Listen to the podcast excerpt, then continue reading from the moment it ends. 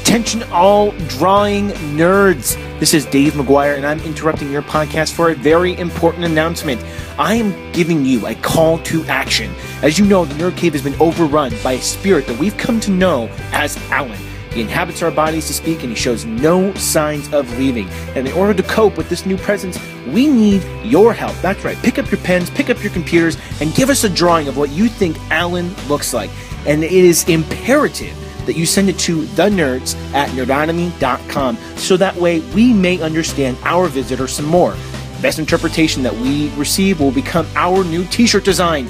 Submissions end December 24th at midnight. Good luck and thank you. Okay, Bryan, this time I got it right. I, I swear. I, I did my better. research and I found a real Christmas decoration I for the swear to God, if you get messed this up, I will be very cross with you. It's it's going to be fine. Just go in the door, go inside. It's actually hanging right above the door. So I think it'll be fine. Fine. You're going to like it. fine. Fine. What is that? It's Melissa's toe.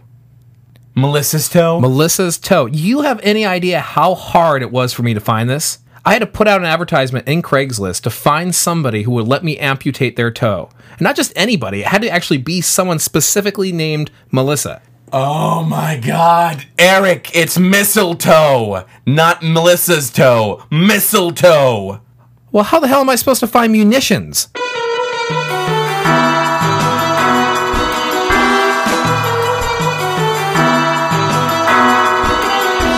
Welcome to Nerds on History. I am Eric Brickmon. And I am Bryan Moriarty. Well, sir, I'm not going to ask how you are because I know how you are. We are both tired. Exhausted is a better way of putting it. Yeah, Thanksgiving weekend has been uh, exhausting. Yes, it has. But, uh, you know, it's okay. It's okay to be tired if you had a good time and you were f- with friends and you were with family and thousands and thousands and thousands of strangers who were shopping with you. Sure. And I'm sure you guys are wondering, well, wait a second. Didn't we just do that? Not really, because we record our episodes a week before they get released. So by the time you're hearing this, we are coming back from the tail end of a very long uh, weekend. So That is true. That is Yeah. true. However, through the magic of radio, this is actually our second episode in December on our amazing holiday month, a whole month of fantastic nerdtastic holiday episodes for you. yes, and we've already gotten some great feedback about our first episode, the Christmas pickle. That's So, right. um, yes. In fact, well, should we just jump into listener feedback right away? Let's go ahead and jump in. This week in listener feedback. Oh, that that pickle, that Christmas pickle. What a response that we got from that. So very Yeah. much a an American tradition, just not one in this part of the country. Apparently, it it seems very common in the American South. And um, let's see, you you got one on the uh, Christmas pickle from Steven, if I'm not mistaken, right? One of our longtime listeners, Stephen. What does he have to say? Yeah, Stephen uh, wrote, Ah, lads, that's a great episode. I love the wheel, and it was great to see that back in the show. I remember one year my grandmother decided that we needed more traditional decorations, so we made food colored popcorn tinsel, quote unquote, to decorate the tree. Uh, it actually looked pretty good until my grandfather uh, left Jim Jim the Labrador Retriever alone in the house. he enjoyed the popcorn, destroyed the tree, and spent several days in doggy exile on the balcony. the moral of the story is actually there isn't one that's great uh, thanks for the mention you didn't really have to but it's nice and i look forward to mystery month well yes indeed we talked about mystery march last episode and i think we're going to do it i think we've got some pretty solid buy-in on that one so we'll, Yes. we'll be able to do that do keep in mind my third child will be arriving around that time. So if I'm slightly incoherent on those episodes, it's because I will not have actually slept. well the name of your child will be a mystery right Well, in a way, yes. Yeah, yes. was. Spelling is slightly different, but yeah uh, it is so we'll, we'll an Emilia instead of an Amelia. But uh, yeah. and you just ruined the mystery Well, I've said the name on the show before. I, you, you Our what? listeners you, already you know. stop being logical you stop being logical right now yes, sir. Yes, sir. Okay, well, the Christmas pickle continues in our listener feedback. Uh, Lauren, yet another longtime listener, uh, says, listening to and thoroughly enjoying your latest episode, and I wanted to address the Christmas pickle. I am fairly certain in the US it's uniquely Southern tradition. Because as a Southerner myself from a small town in South Carolina, I am very familiar with the Christmas pickle, but friends and family from other parts of the country are always surprised by the idea. Although I am unsure about the actual origins, I can tell you that every truly Southern Christmas tree has a Christmas pickle on it and is indeed hidden, a symbol of good luck to find. Oftentimes, this comes during Christmas parties, particularly ornament exchange parties. One of the gifts is a pickle. Although it's almost more of a side note during the holidays, I can guarantee if you walk into a store selling Christmas ornaments at all in the American South, uh, the display of the pickle ornament will be one of the most prominent. Wonderful How episode. Yeah, I know. Mm. Wonderful episode. I look forward to both history and film podcasts every week. Well, thank you, Lauren. Absolutely. And we have a final piece from Alex. Uh, Alex wrote us uh, another comment about our Romani episode, about a bit more socially responsible. I have to say, the most feedback we've ever gotten on a single episode, which Yeah. I'm not terribly surprised at, but I'm just I'm very pleased at the amount of listeners who who have written in uh, in regards to it. Absolutely. She writes Hi, Bryan and Eric. I've just finished listening to your podcast on the Romani people and found it informative, but sad. So I thought I would add a small, positive personal detail. My paternal family are from Hungary, a country with a large Roma population. My grandmother has told me that in the village where she lived, which was uh, not more than 10 miles from the Romanian border, also lived a Roma community. The rest of the village would often hire the Roma to play music for special occasions such as weddings and the like. My grandmother has always enjoyed singing and dancing. I suspect that it was her past experiences with Romas that have influenced this passion. It was nice to hear of this pleasant and harmonious interaction between some of the Hungarian villagers and the Roma community. Keep up the wonderful work, Alex. Thank you very much, Alex. Uh, we really appreciate you writing in, and uh, that was that was great. That was Yeah. excellent. I really like to hear that. Well, folks, well, we have one more piece of feedback, though. As we it turns do. out, we do, and this one it's from one of our loyal listeners, Brett. Yes, and he says, Hey guys, just want to say I really, really like the podcast. It's fun. I'm glad you guys make this thing. Okay, Brett, how the hell did you get into our studio? "Oh my God, do you have a TARDIS too? He's got a TARDIS too." Oh my god, I thought we were the only Time Lords in, in the area. well, in fairness, I'm By a area, time, I mean the United uh, States. I, I'm a Time Lord. You're you're the companion, but I'm the. co- Eric. I couldn't resist. I'm sorry, Brett. Hey, welcome to the show. Uh, this is a huge deal Yay. for, for us because we've never had a fan on the show before. Yeah, We've had is- we've had fans who have been guests, but they were also our friends. right. And by that I mean we knew them before we did the podcast. Um, Brett has become our right. friend through doing the podcast, and we can't think of a better person to be our first guest. So Absolutely. yeah, Well, I am very honored to be your guys' first fan, not friend podcast. there you go. Yeah, that you know personally. There yeah, you go. we'll leave it at that. Sorry, that's the most qualified answer to our guest ever, and I apologize for that. Um, well, before we launch too much into it, That's why don't all you tell our listeners more about you than that we've been able to read through feedback? What do you love about history? What what draws you in about it? just the mystery of it. It's you know, there's no definite answer about. I mean, yeah, there's speculation, but do we really know what certain languages are, what certain words are, based on something that we don't really, we weren't there to witness, or how, like for example, the pyramids were built, or the Parthenons were built, or stuff like that. And the further you go back, the further it's just like, like I said, a giant mystery, and it's just as you guys say all the time, it's just fascinating. The untold story, trying to find the untold story. Yeah. Exactly.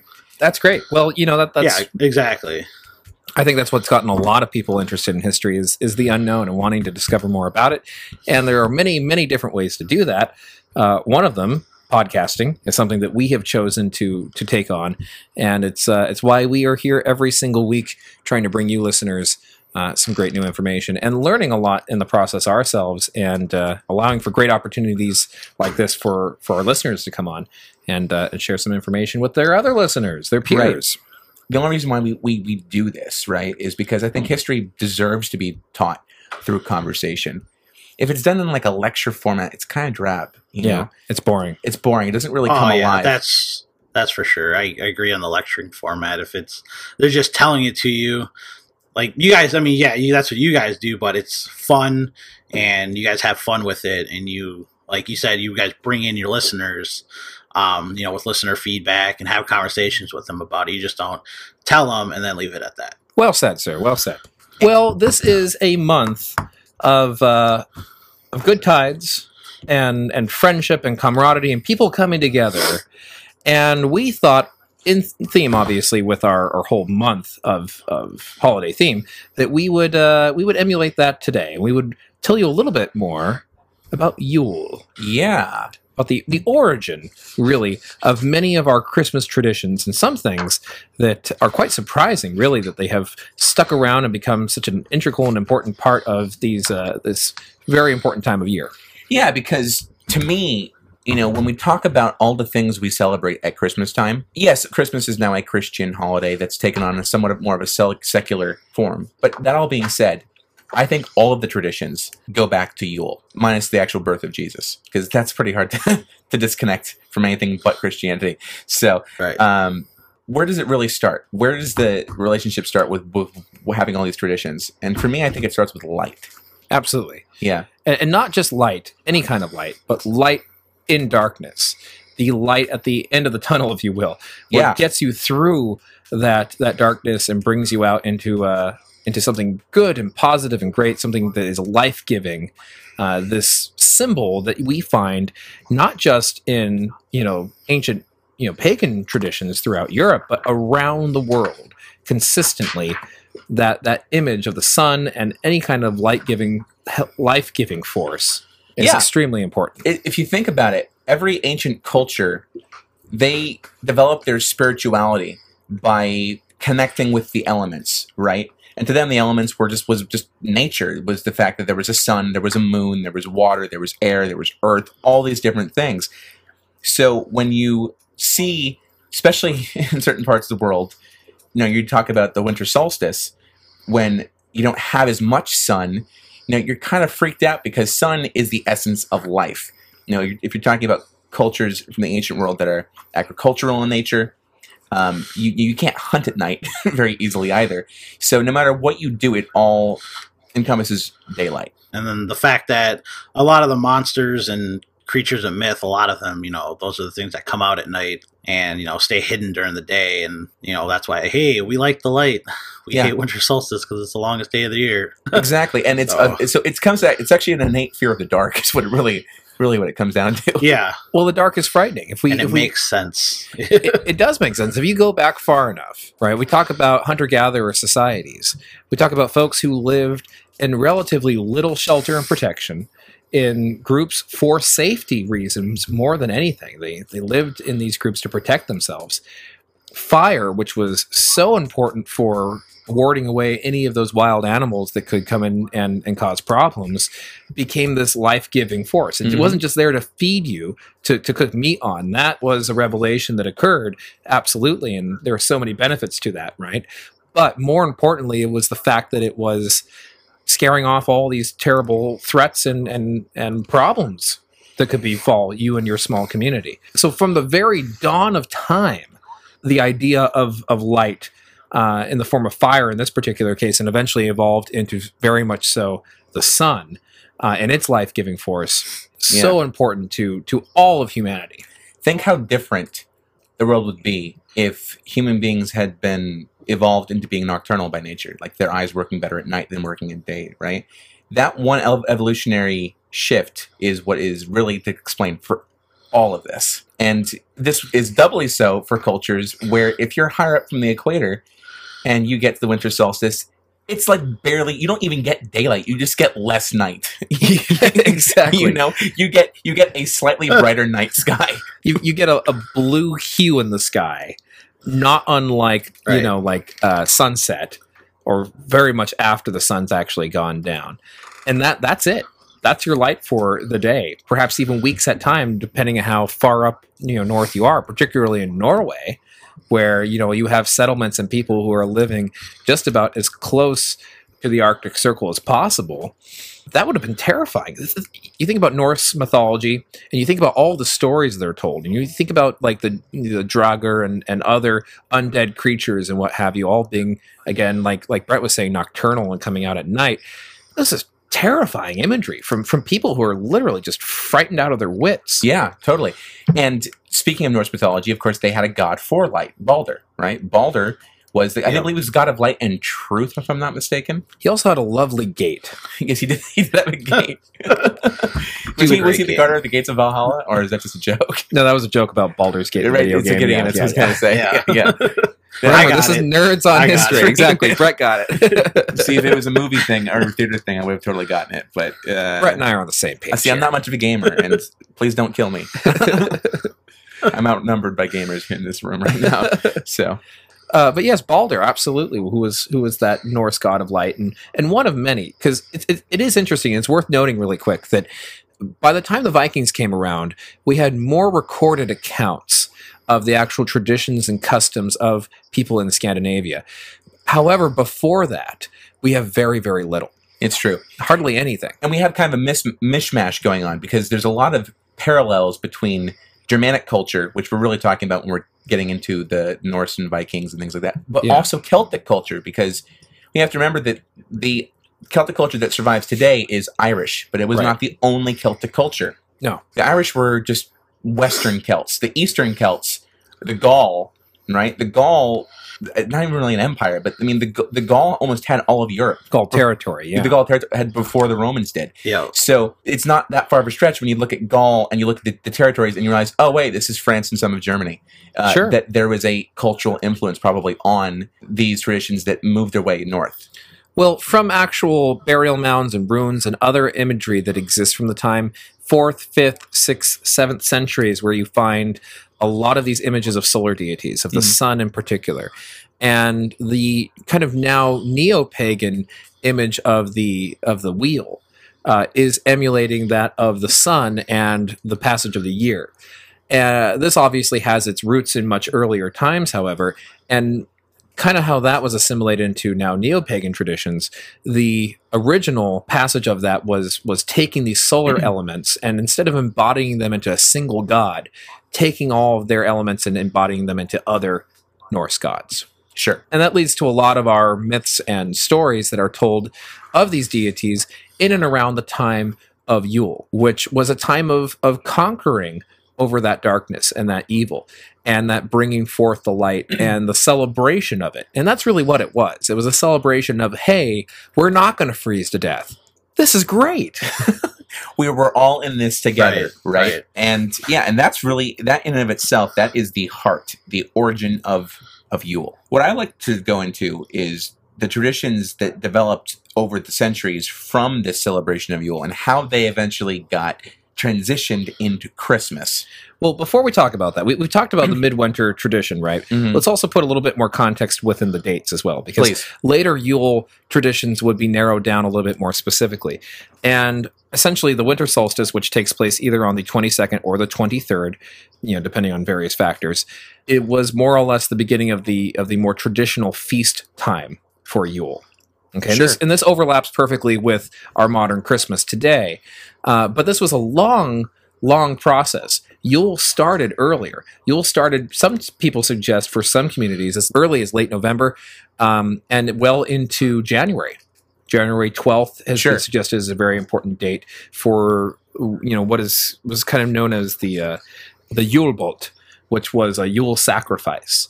And uh, you know, you would have kind of a sacrifice of an animal that would kick off the whole start of the season. You have one right in the middle. You have one towards the end, and these were all feasts that would be had uh, in celebration of that creature and their their uh, association with the various rites and rituals and myths that were associated with this time of Yule. So there's the context for the actual time in which it took place. Yeah. Now, the actual celebrations and traditions, we don't really know a lot about them originally. It's mostly guesswork, but it's good guesswork based on later accounts of those traditions as they kind of evolved and changed.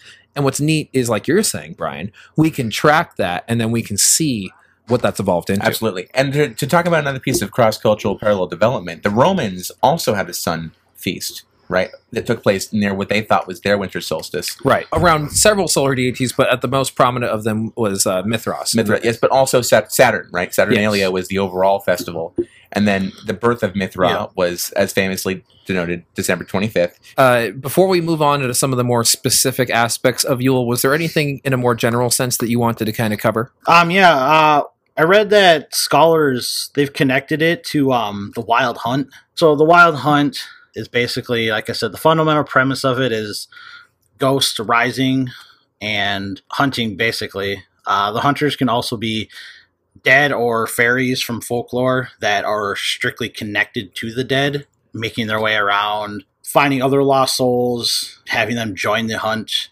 It wasn't gender specific, it could be males, females, and a lot of um, historical or legendary figures were also involved in it that have gone on and passed. They would come back, join the hunt, it'd be done, they'd go back to resting.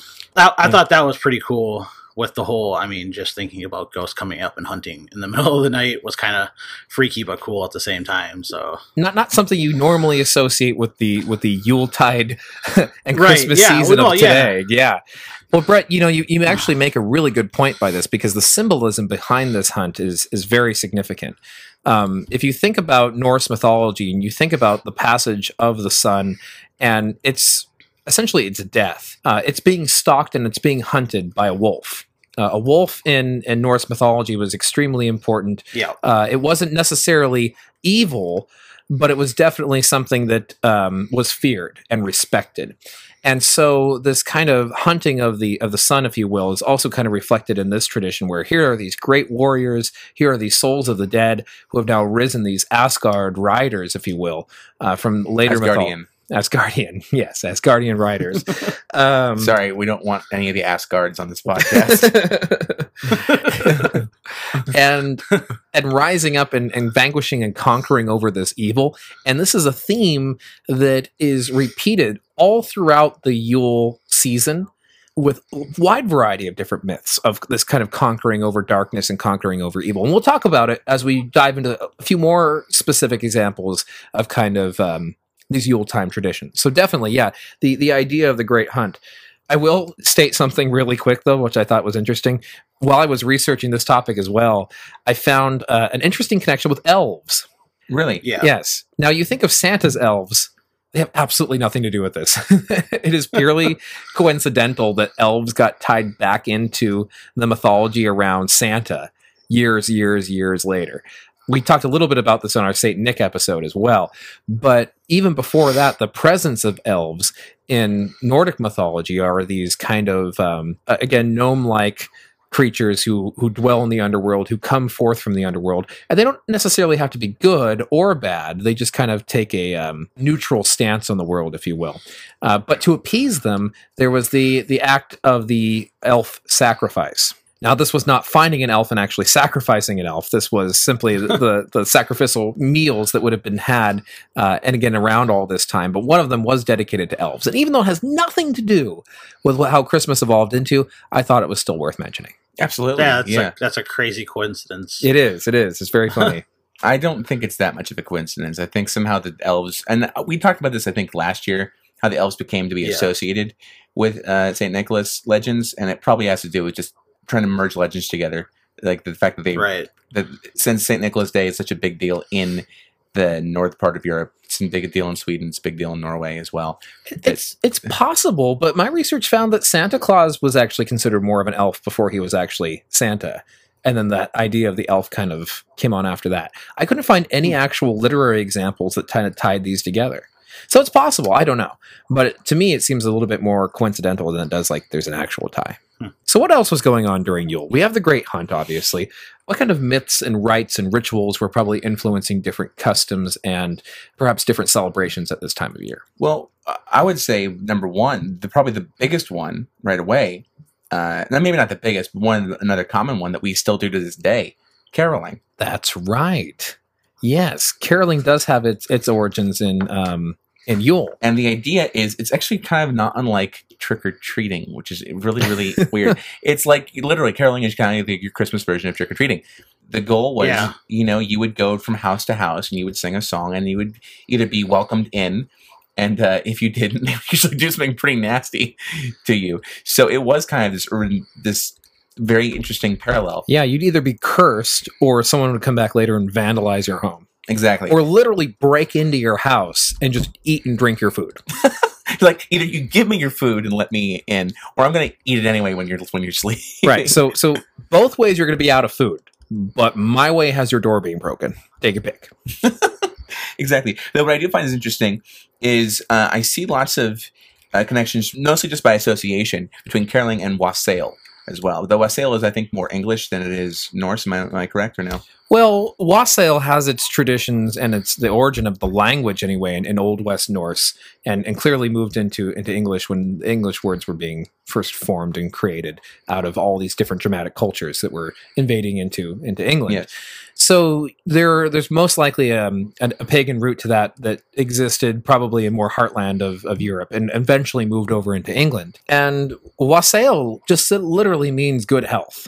It's it's a wish of good health onto somebody.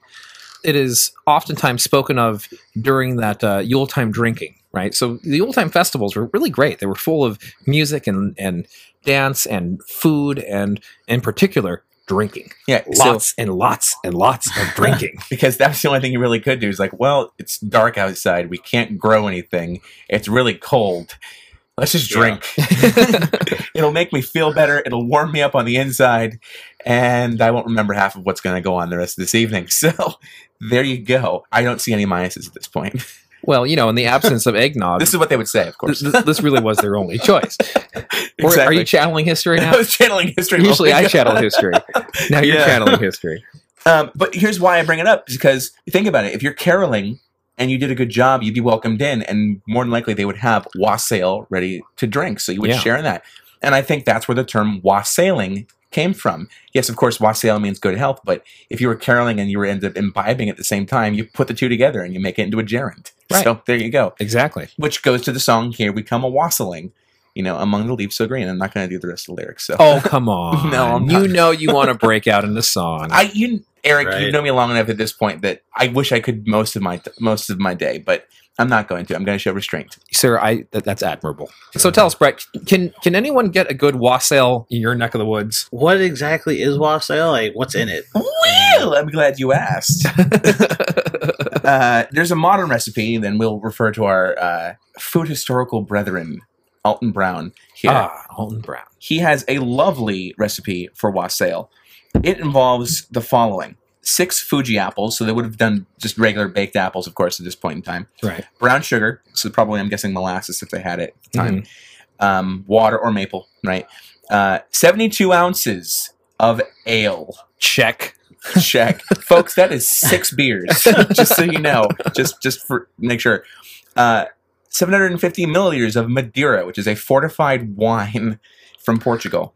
Also check.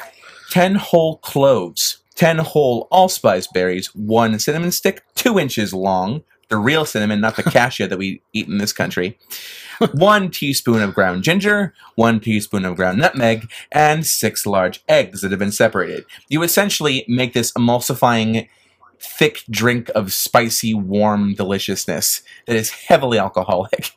And the traditional way of drinking it is actually in this giant bowl where just the, the apples just kind of bob in there. And uh, You everyone just, you just dip your head in and just Everyone just like, picks up the Yule bowl, two hands, like you're eating a giant bowl of cereal, and just kind of tip it back. And everyone just passes it around and tipping it back.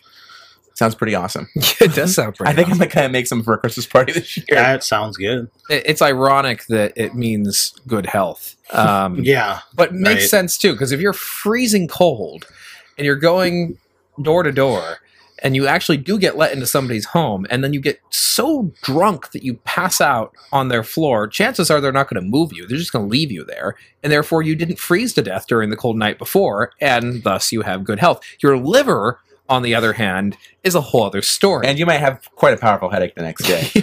But, you but at least know, you're alive Right. Exactly. You know, clearly this is a more modernized recipe. They wouldn't have had Madeira at that point in time. They probably would have just done ale, or, but it was probably pretty potent nonetheless. So Yeah. that's kind of where that tradition goes from. But I also see this. There are other traditions that again go across the world around this time of year anyway. Mulled wine in uh, Northern Europe, glug or glühwein, as we talked about last year, Glug. is uh, kind of a, a spiced, more red wine based beverage. But same principle. You put spices in it because they are going to last the season. So you t- it just happens to be that they're of the more warming variety, right? And you put them together, and you heat up the drink, and it makes you feel toasty, right? I wonder if they named glug after the sound it makes as you as it goes down your throat.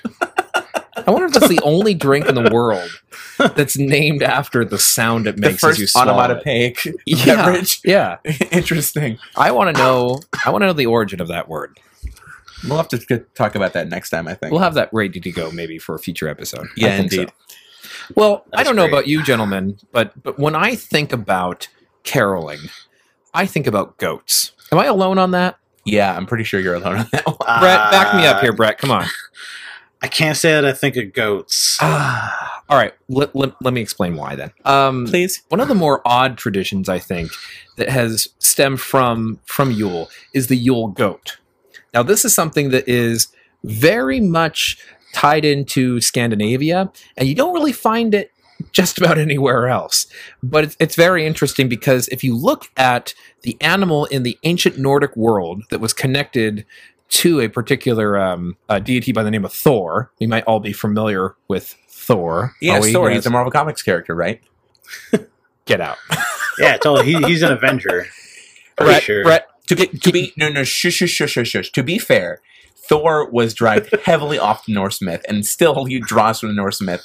That is actually true. Of of all the all of the comic books out there, this is probably the one that is steeped the most in historical accuracy in the terms of a myth. And so exactly. Yes, there is no actual Thor. Right. Thank you. However, the uh, the ancient Nordic people very much believed in this god, and when I think of Thor, I really can't help but think of Christmas, and not just because the the time in which his kind of sacrificial sacrificial festival makes is being held. because to me, cheer and joy and thunder go hand in hand. Giant hammers, apparently. Giant hammers, exactly. But no, if you if you think about it, Thor rode across the sky on a chariot that was pulled by goats, not Which had on, antlers, which right? had antlers, right? Rams, right? So Right. like Santa Claus, okay, I, I, there's Right. obvious connection to that. Uh, perhaps unlike Santa Claus, but maybe a little bit more like Jesus, you have his ability to resurrect, you know, people and things from the dead. Uh, there's a myth in which he actually kills his beloved goats, uh, and then a day later uses his his hammer and his powers and actually resurrects them from the dead. So Sure. very powerful imagery, right in of itself. And if you have Right. somebody who can resurrect, you know, goats from the dead, he's got to be a pretty cool guy who can do a lot more than that. Incidentally, I believe Right. that also ties into the myth behind the death of Balder, right? Balder was killed by Loki. Um, actually, wasn't killed by Loki. Loki manipulated a god who was blind into throwing a uh, a stake of mistletoe at Balder, and it just so happened to impale him through the heart, thus killing him. But of course, in Norse mythology, gods can die, but they're not really dead. They still believe in this kind of immortal spirit, There's this great goddess that essentially helps them to kind of all be reborn and come back into existence. right? which ties in everything that we're talking about in the Yes. whole idea of that darkness and then the light coming forth and, and delivering us into longer and, and more light filled days. So Right. that's kind of my point is that Thor is the perfect person for this. And somewhere along the tradition in this part of the world, people saw that image of the goat and decided to dress up as the goat while they were going around and doing their, their wassailing. And so, even to this day, children in, in Norway and other parts of Scandinavia, they go ahead and dress up as goats and go around door to door Is on this Christmas. me, or is this the premise for like a horror movie? because it really does sound like one. You know what? Now that you mention that, when I was doing my research, I seen pictures of that, and it was really cr- terrifying. coming this I'm not December, gonna you. well, particularly the goat with the with the Santa beard and the Christmas hat that I found was was, was a little bit unnerving. No offense to any of our Norwegian listeners, who we do have listeners in Northern Europe as well. we do, we do indeed. we we are just you know it's a tradition not unlike how the christmas pickle kind of threw us for a spin. The, Yule uh, goat the is Yule goat definitely on the top five. yeah it, sure. it also kind of threw us for a spin this year. Very cool though very cool. And you know i told you in the previous episode that i was going to do a christmas cactus. Did you actually find one?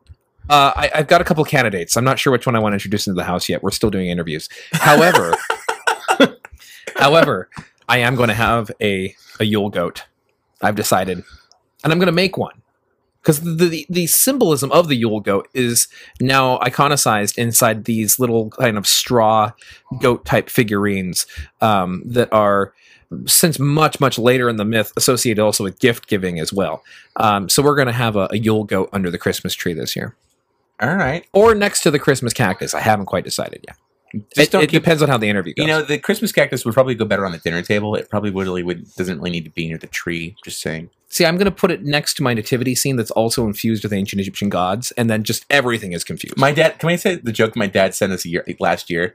So Eric, if you haven't seen his picture, Eric does a, an Egyptian theme of Christmas in his house, and he's done it already. He's got instead of a Christmas tree in the front, he's got an obelisk that I- lit up, Sir, I have a 12 foot tall a twelve foot tall obelisk, obelisk covered in Christmas lights, and plus an ankh wreath. yes, a seven foot tall ankh where the the low the looping part at the top is actually a Christmas wreath. Yes, Wreath, excuse me. Nice. and uh, Yeah, I remember seeing pictures of that. oh, it's back! It's back yeah. with a vengeance. so uh, Awesome. Eric thought, you know, well, he wanted to eventually figure out well, what would we do for Santa and, and the reindeer. Well, we thought it would be an Egyptian chariot, right? But my dad thought, well, wouldn't it be funny if you got Mary, Jesus, and Joseph running from the Egyptians, uh, or running from the Romans, and the, it's Romans and chariots? Because, as we all know, Jesus had to flee to Egypt to survive from being exterminated. And so, what could be more an Egyptian Christmas theme than to show the, the, the first, you know, the Holy Family just kind of fleeing for their lives? Fleeing, running away from my house. If folks ever wondered how Catholic I really am, that joke just pretty much settled it for you. Right? That's great. That's funny though. yeah, no offense out there, by the way. um, so, anyway, sorry about that unfortunate tangent. Just had to, but I had to throw it out there. It has literally nothing to do with the episode whatsoever. So uh, let's let's bring it back, shall shall we? What no, sp- talking about plants, talking about the uh, the the Yule goat, and you want to keep it underneath your Christmas tree. Um, how about the Yggdrasil, The what? the, the Odin oak, Oh, the Odin oak, which was called? kind of key and central in, in a lot of this Norse mythology, particularly during the, the time of the Vikings, when really it was kind of the the Kind key. like Tree of Life, almost in a way. Absolutely, it Yeah. was it was the center of their universe in, in many regards, uh, very closely tied in with with Odin, the Allfather. So we we find that as time went on and Christianity started moving further and further north and kind of encroaching into these areas. Now we're talking in the late seventh, early eighth century. Exactly. Now Yeah. we had a lot of these myths um, kind of looking for some sort of tie in, some way of bringing them into Christianity. And we have a legend uh, of St. Boniface, who is, you know, very well known, famous, of course, for converting over the, the local pagan population in those areas to, to Christianity. And this legend tells of Boniface coming across uh, an Odin tree, the Odin tree, and essentially taking an axe and, and starting to chop it down, uh, and not appearing to be terribly successful in the endeavor until, by some sort of miracle, uh, a large wind comes and blows the, the rest of the tree over, quite to the shock and an amazement of the local people, who at first perhaps are a bit horrified and, and angered by the Logically, act. because this guy is trying to convert them and he just desecrates their most sacred symbol. but then they're like, yeah, well, they're like, okay, well, he hasn't been struck down dead yet, so I guess he's cool. and and this is a, a really key part of missionaryism, um, right? One of the tactics that the Christian Church played was to show that their God was mightier than any god that they claimed to worship, right? So the sheer fact what- that Boniface was not stricken dead by the fact that their most sacred image was was destroyed. In a way, showed the superiority of, of the Christian God over over Odin and over any other the Norse mythology. So they're like, oh well, maybe we should listen to what he has to say.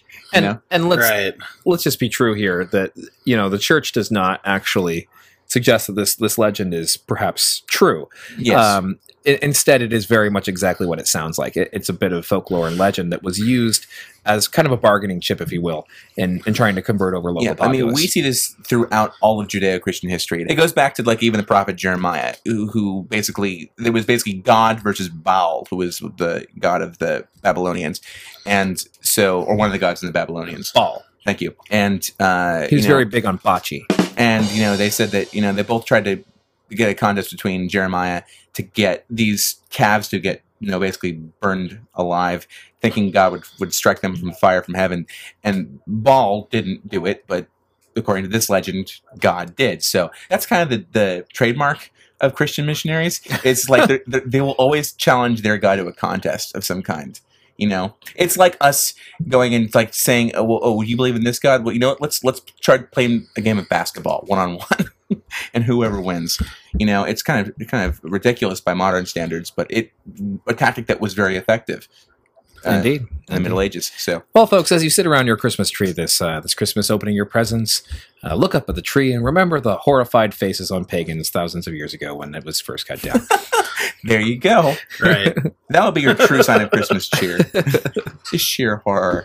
So, um, wow. And w- by the way, way to go to whip out a, uh, the legend of the saint. This has been a weird year for us. I tout out the Egyptian facts and you tout out the, the Catholic facts. That's like, it's like Freaky Friday. it is. It's topsy turvy. Which Yeah. one do you use, Lindsay Lohan? He is. I don't want to be Lohan. Oh. You No want, me, way. you want me Jamie Lee Curtis? I would. I gotta say, if I had to be a woman, I would totally be Jamie Lee Curtis. Cool. She is awesome. All right, man. Okay, well, how about the most iconic piece that we associate with Yule, right? The Yule log. Oh, I was gonna say Yule Ham, but we'll get to that later. Well, I'm glad because I was also going to say Yule Brenner. but, Well, I'm glad you didn't. Let's, okay, well, let's talk about the Yule log. Essentially, what the Yule log is is a big hard log that is burned in a hearth during the Yule, and that goes back to the symbolism of you know the rebirth of light, meaning you know things stay away. It's the longest night of the year. Big fire means things stay away Right. and don't come near you. other, you know, potential predatorial creatures who want to make a meal out of you. Exactly. Yeah. And and Yule logs, obviously in their in their truest dramatic pagan right, are all associated with bonfires originally. I mean, they had to have been. When it kind Yeah. of converted over and became just the specific Yule log, no one's entirely sure. Uh, but the traditions that exist today that have to do with the Yule log have been around for probably about five or six hundred years and really haven't changed all that much. And the idea of the family kind of coming together, going out into the forest, cutting down a tree, and cutting off a rather sizable portion of the log, uh, and then bring it back to the home to to light it on fire. All very symbolic of everything that we've talked about tonight. But what I find interesting is after the, the fire has burned out, a portion of that log is kept. And in many homes, particularly in Central Europe, it is kept underneath the bed of the owner of the house. It's thought to bring good fortune and good tidings to the home Mm-hmm. and is used in the same ritual and ceremony on the following year. When they ri- light up the next Yule log, it's tradition to use that old piece to start the fire. And if that old piece will not start, it is thought to bring bad luck to the uh, to the household. I don't know about you guys, but Yule logs are delicious. Oh my God! It's Alan, the intrusive hipster ghost. His second appearance. It's almost as if he's kind of haunting Christmas. It's a little strange. No, I just made my little abode in the nerd cave. That's all. Oh, all right. Yes. Uh, as it turns out, um, the Yule log or the bûche de Noël, if you are from France, uh, is a traditional dessert served near Christmas. And uh, it's quite delightful. It starts with a sponge cake that is uh, made into a sheet and then rolled with chocolate um, mousse, and then it is covered with a chocolate ganache on top and made to look like a log. It's quite good. All right. Well, thank you, Alan. Yeah, thanks, Alan. That's really cool for you to show up and share. My pleasure, gentlemen. You know, I gotta was say, if, see if he'd make an appearance. I gotta say, you know, he, he's becoming less intrusive and more just insightful. I think when he's on this show, he's kind of Alan, the insightful hipster ghost, as opposed to the intrusive one. Yeah. Well, he definitely doesn't talk about things that are mainstream because I know that the Yule log is not a common staple in the United States, but it's very big in Europe. oh, Um, it's huge, yeah. absolutely, and delicious. By the way, we had one for for Christmas one year. My godfather brought it over. He's he's as close as you can get to a hipster without actually being a hipster. I don't know if that makes any sense, but he, he does do things uh, outside the norm. And he, Yeah. he brought, you know, he always brings something kind of silly or funny. And And he, brought us yeah. a Yule log. and as far as the Christmas and Yule traditions go, it's actually a very late arrival. As far as we can tell, it only goes back really to like the 19th century. Sure, but it does, well, the dessert treat certainly The, the dessert, yes, of Yes. course, not the actual tradition. yeah. yes. So there you have it. Well, Um, while we're on the subject of food, really quick, just this is just more just kind of a little bit of a side note, but um, I, I found it interesting in my research that the the Christmas ham oh yeah, it, it actually does have a tradition within Yule. Oh, are you familiar with this, Brett? Well, I, I seen that and I kind of looked at it. I'm like, oh, I kind of crazy because every Christmas since I can remember, we've always had a ham for Yeah. like the Christmas dinner with the family. There's always been a ham there. I just thought, oh, okay, we just want ham, but But it, I you know, know, yeah, it's it has back an of your mind. It's like no, so Yeah, it um it's it's in tribute to the dramatic god of Freyr, who was a, uh, a harvest god, a fertility god, and associated with boars. And so the, the hunting and again the sacrifice of the boar in honor of this god would be concluded with a feast because they weren't just going around killing animals. Let's be really clear with this. All of these different um, sacrifices that were performed, all the food was intended for the pot. You know, it was all going to be eaten. It was all then treated as a celebration and brought together. Um, it's kind of like the reverse of the pardoning of the turkey, if you if you want to put it into modern terms today, right? like you've lived long enough. We know you're not getting a pardon. No, you're on the express lane. to to quote Ron White for a moment. Interesting, because you know, for me, I've never been crazy about ham at Christmas. I really haven't. You know, I've always want to try. I've always want to have goose, because goose is big in, in England for Christmas. the. Christmas goose. Christmas That's goose. right. Yeah, I've never had. I've had prime rib, and I've had I've had turkey, but everyone's had turkey at some point or another. But mostly, it's been prime rib on or some sort of other like beef dish. Really? Yeah, Wow. seriously. Yeah. See, we- we've always done ham in our house. Oh. We've always done ham and chicken. yeah. yeah. I've It's had just- Canadian goose. I, don't know, I know there's different types of goose. It sounds stupid when I say it like that, but you know what I mean, right? It's, it's different species, I'm sure. Yeah, or subspecies. Yeah. yeah. I used to be a big like duck hunter. Back How when I is was- goose? It's it's it's a fatty meat. Like it's fattier like Yeah. duck, right? we we we stopped like cooking and we ended up making a bunch of we just make duck and goose jerky, which was amazing. Awesome. So uh, flavor profile wise, I know duck is a little bit more on the gamier side uh, compared to like a poultry like chicken. It's a little bit drier too, but the fat from the breasts make it um, make it more tender to eat. So what's that? What's goose like in that regard? Is it similar to that, or Um, yeah, it's similar to that. It's a little fattier in regards to the size wise, but I mean, it's still good for the most part. Um, but when you make it into jerky, my grandpa he you got dehumidif or dehumidifier and he made like his ho- like homemade sauces and stuff to like marinate it in and uh, so we made a bunch of homemade duck and goose jerky and it was amazing. Interesting. I wonder if any of the Yeah. uh, any of the ancient Germanic pagans did any kind of jerking of meat around this time of year. I mean, you, you have to dry it though, so I, I'm sure they could have dried it by the fire. But I wonder if uh, I wonder Yeah. if there was any Yule jerky. I don't know, listeners. If anyone knows if they jerkied anything for Yule, or if that's a, a new uh, pagan tradition, let us know. I'd be very interested in finding out.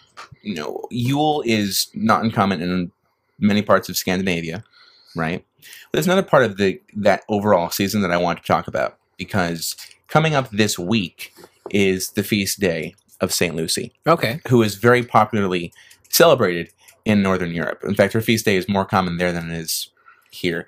I went to St. Lucy's Parish uh, in California, so I grew up learning about the myth of St. Lucy.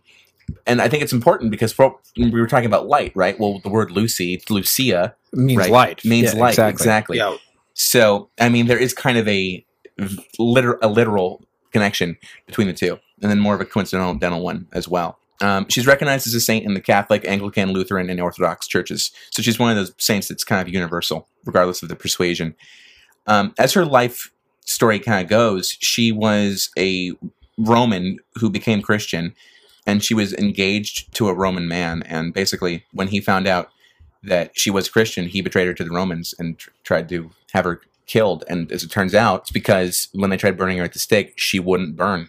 And so they end up having to impale her on a sword, unfortunately. That's how she was martyred. They take the miracle of the fact that now, as we know in the Catholic faith, you know, we know if you're martyred, you automatically get beatified. So you you get minus one miracle. Right. Uh, exactly. We talked about that in the uh, in the Saint Columbo episode. or no, I'm sorry. We'll, we'll do this in RPG terms. You are a plus one miracle if you if you get uh, if you get martyred, um, and the fact that she wouldn't burn because she was surrounded by flames is plus two miracle. Therefore, equal sainthood. So, yeah, I'm a level 74 saint. Alan, you are not a saint. Okay, fine. be a Wow. paladin. They're less mainstream. Exactly right. That's, that's very true. Absolutely. Thank you, Brett. Dude, that was awesome. Thank you. Um, now, what, what's also interesting is that she's really heavily tied into Advent, which we talked about last year. Right. And she, Is she the patron saint of calendars, by the way? no, she's not the patron saint Oh, okay. of calendars. Sorry. Dude. Um, her feast day is officially um, December 13th, though it's also the 16th in the pre 1970 general Roman calendar. She is the patron saint of blind, the blind, martyrs, Perugia, Italy, um, Matarfa, Malta, uh, epidemics, salesmen, Syracuse, Italy, throat infections, and writers. But no calendar. But no calendars, not a calendar in sight, unless you're writing a calendar. So, what's interesting about her is, though, is again going back to the whole thing about light. We light the candles in Advent to remind us that the light of Christ is coming. And she wears the Advent wreath on her head. In fact, it's not uncommon in these Nordic households that um, the young, it's either I think the oldest girl or the youngest girl in the house plays the role of Lucia. And she puts on the wreath and she serves breakfast to everybody. And I think it has to do with her giving to the poor because she came from a wealthy pagan family. So she was charitable, basically. Does the kid have to make breakfast too? I Okay. think she does. Yeah. That's a horrible tradition. Well, it's not a very elaborate breakfast. How do you know? Is there a cutoff? Like, is toast too little? Or do you have to do something like a full English breakfast? No, no, Dear God, if you had to make a full English breakfast, I would just say, give, put, throw me in the fire, seriously. Wait, fire didn't work? All right, impale me on a sword then. Uh, um, imagine a little kid saying that. No, that's just a mess. Um, anyway, that would be terrible. We'll leave it up to Sean if he wants to leave it in. um, I certainly hope it was not an English breakfast because that's because English breakfasts are they were feasts. Well, yeah, they were as a buffet basically. That's my point, though. I mean, is there something in between? Then you kind of have to go. I, don't know. It doesn't really matter. I'm just ask, curious. Let's ask our listeners from Northern Europe. Let's talk about. Let's ask them how big is the Lucia holiday. And if I messed any of that legend up, by the way, let's well, let's not take our word for that one, and then just we'll just do that. Does that sound good? That sounds good to me. Good. We'll appeal to the listeners. That's always that, that always appeal well. to the listeners, indeed.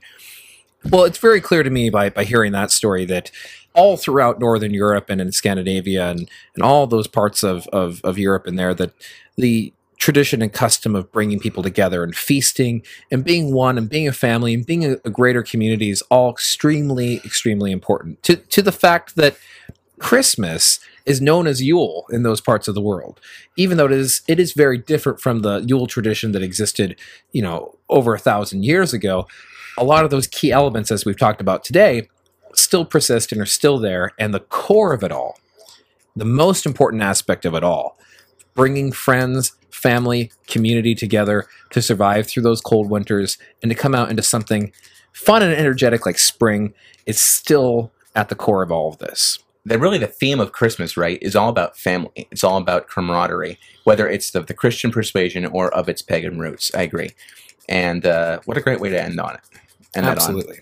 As usual, folks, don't take our word for it, right? Go out and uh, do some research for yourself. We've we found some great stuff out there.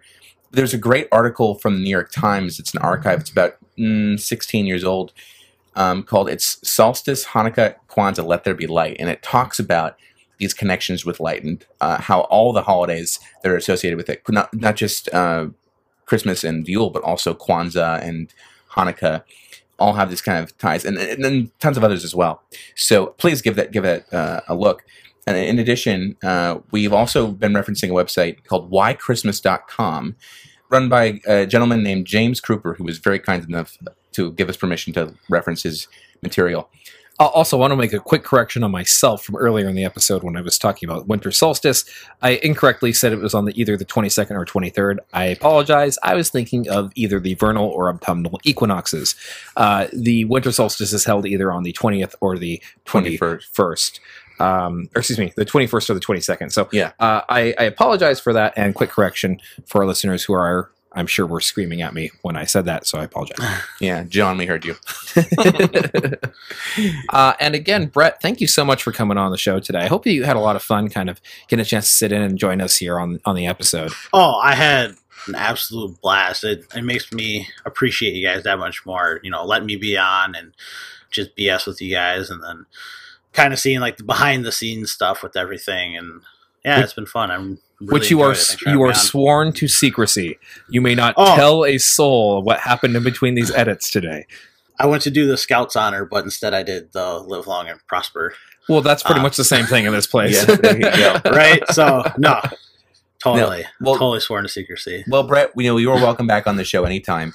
Thank you. We we are truly honored that you have connected with our podcast and really found it, given it meaning, and we're just very grateful to have you as part of our extended family. So Yeah, well, this is what this time of year is all about, right? Yeah, Is our family and and Brett and Yeah. all of our listeners. You are all part of our extended Nerdonomy family. So thank you all so much for listening. this is your first time listening to our podcast. Uh, hi, how you doing? Howdy. Um, you can follow us through our plethora of social media uh, connections, uh, which can be found on nerdonomy.com.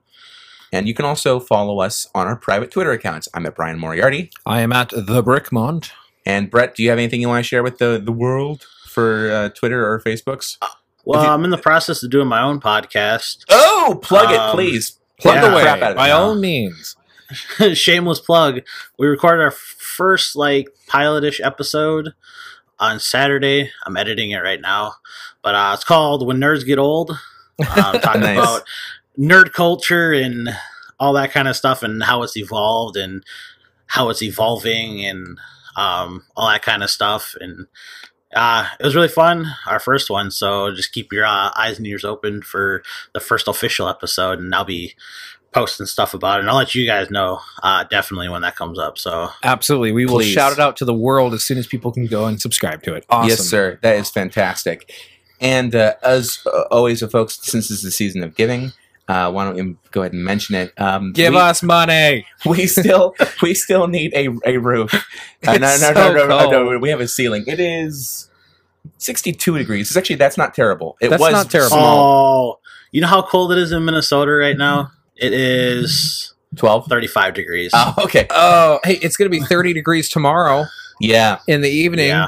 Yeah. We had So- snow today. We had snow today. yeah. So We get winter for uh, temperatures. We just don't have snow because we're too low of an elevation to get, let it stick. So it just turns into very very cold rain. We had snow once, We did have That snow sucks. once. and we got uh, like three quarters of an inch of snow, or maybe less. And it was more just like mush. It The was fill. pretty slushy. Really? Yeah, it was very slushy. You could have like taken um, the syrup they use in snow cones and yeah, just kind of gone Just- around and yeah, made snow cones. Thank you. I was thinking the same thing. Yeah, you could just scooped right it. on. Piragua, Right on. Piragua. Which is exactly how Central Californians would deal with snow. exactly pretty much is it. Let's make it. Let's, let's make a snow cone. Seriously, Uh, it's awesome. Where's Alan? I don't eat snow cones. They're too mainstream. oh, sorry, Alan. I forgot. I prefer Otter Pops. Thank oh, you, Alan. Alan. Thank you very, very much. Anyway, if you have find it in your heart and in your wallet that you could throw us some money, we are still paying off a computer and trying to find money to make a ceiling for us. Yeah, so we've now unanimously decided that we need a heater as well. So Yes, because yeah. So um, if you are so inclined, you can go to Nerdonomy.com and click the donate button, indeed you can. and it will be a PayPal donation. So Well, folks, thank you so much for listening. We will be back next week. We have a very special guest who will be joining us. It is not to be mentioned. not to be mentioned, but we will mention the topic at least. Yes, we will. Yes, because what else rings in like Christmas like the Nutcracker? Now we're not just talking Nice. about we're not just talking about the ballet. We're talking about the story of the Nutcracker Prince, which is fascinating, as is the story behind Tchaikovsky writing the ballet. So We're also going to talk a little bit about Tsarist Russia and pre revolutionary Russia as well, and how that political climate tied into Yeah. everything. And it's going to be a lot of fun. I can't wait. I can't wait for it either. And you know what? Until uh, we meet again, nerds, stay nerdy and tune into us next week. Same nerd time, same nerd channel, nerdonomy.com. Bye bye. Later.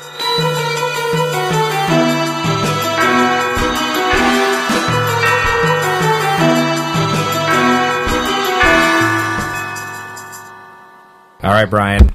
I was able to get my hands on the missile. I don't. I don't have time at advantage anymore. I'm sorry. I'm sorry. Just just look out the door. Go into the backyard and look out the door. That's right. That is your mistletoe.